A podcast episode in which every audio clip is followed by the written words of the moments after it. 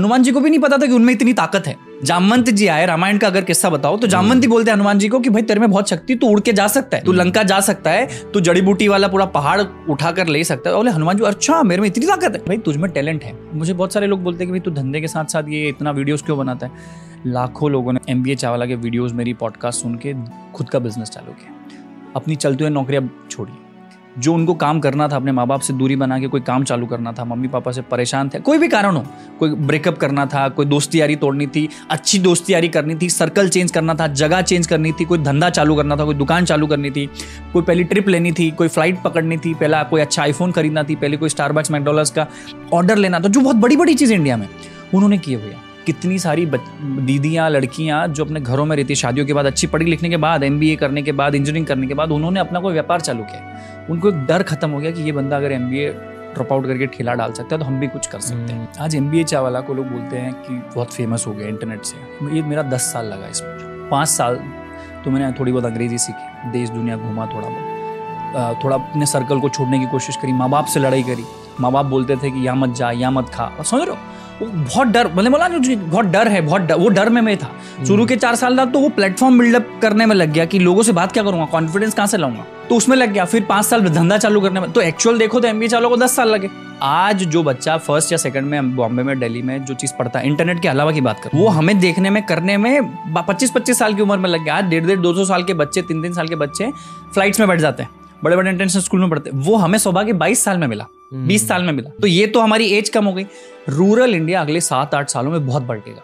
बड़े बड़े डिसीज़न बड़ी बड़ी कंपनियाँ बड़ी बड़ी गवर्नमेंट बड़े बड़े काम पॉडकास्ट इंटरव्यू हो बड़े बड़े किंग मेकर या खुद किंग गाँव वाले लोग होंगे रूरल एरिया उनमें बहुत टैलेंट है। वहाँ से भी बना सकते वापस शहर में जाके बना सकते शहर से वापस चले जाए ये एक पाँव गाँव में रहेगा एक पाँव शहर में रहेगा। अपने माँ बाप को भी संभालेंगे अपनी संस्कृति को भी संभालेंगे अपने धर्म को भी संभालेंगे अपने आसपास के रिश्तेदारों को भी संभालेंगे। उनको भी चार चीज़ सिखाएँगे उनको भी एक कदम आगे लेके आएँगे।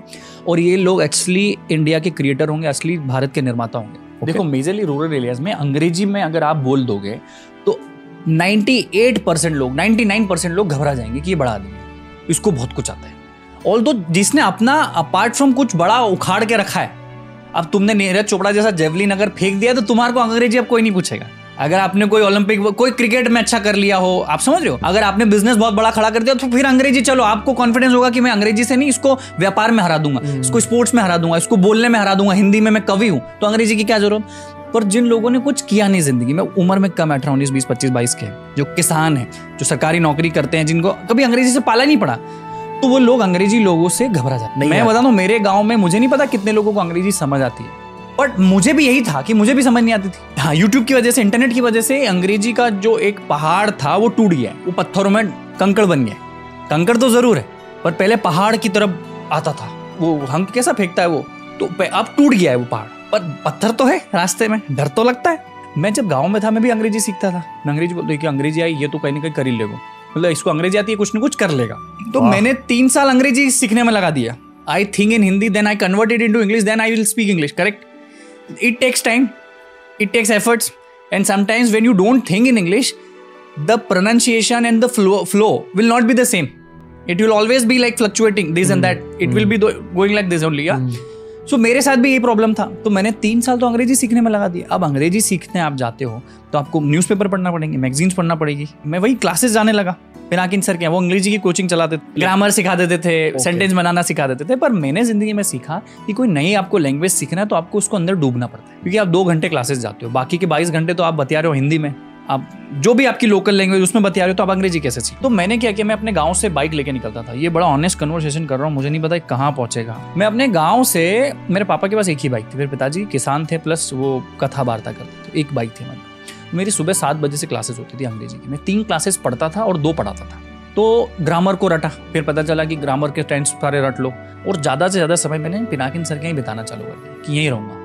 यहीं अंग्रेज़ी सीखूँगा। क्योंकि वहीं पे कुछ लोग आते थे मेरी बिरादरी के जिसको अंग्रेज़ी सीखनी थी। बिरादरी मतलब जिनको अंग्रेज़ी सीखने का ऑब्जेक्टिव था ज़िंदगी में। तो पच्चीस पचास लोग आते थे तो उसको भी अंग्रेज़ी सीखनी, मुझे भी अंग्रेज़ी सीखनी।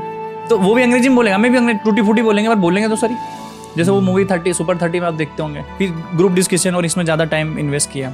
फिर सुपर एक सुपर बैच आती थी शाम को अच्छे अच्छे घर परिवार के लोग। उनके साथ बैठना, उठना चालू किया।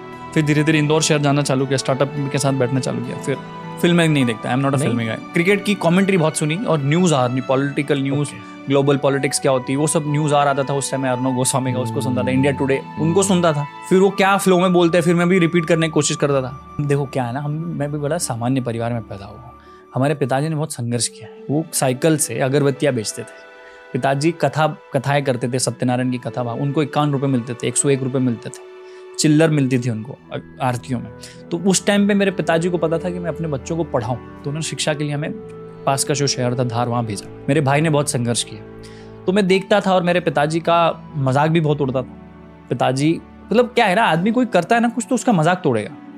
तो उस टाइम से यार ये कुछ करेंगे यार। और युवा थे, पापा ने, दादा ने संघर्ष किया। दादाजी कम उम्र में उनका पैर कट गया था तो पिताजी के ऊपर बहुत जल्दी आ गया था।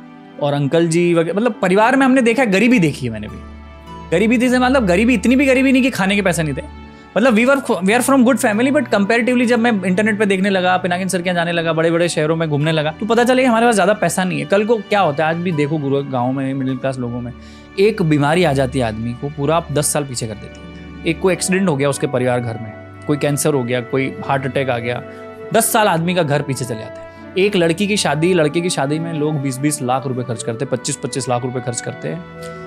और ज़िंदगी भर वो बाप इकट्ठा करता है पैसे सात आठ साल इकट्ठा करता है। वो खुद अपने चप्पल भी नहीं बदलता है, वो जूते भी नहीं खरीदता, नए कपड़े भी नहीं खरीदता। वो बिल्कुल गरीब रहता है मध्यम वर्गीय रहता है, अपने बच्चों के लिए, शिक्षा के लिए और शादी के लिए पैसा इकट्ठा करता है। शादी होने के अगले सात आठ साल तक उस कर्ज को वापस पूरा करने के लिए मेहनत करता है। और देखो क्या है कभी कभी क्या होता है, आप ये देखो कि आपकी कोई अगर स्ट्रेंथ है, अगर वो सौ में से नब्बे नंबर उसके हैं और दस नंबर वीकनेस के हैं तो उस नब्बे के चक, उस दस के चक्कर में नब्बे को मत गवाओ।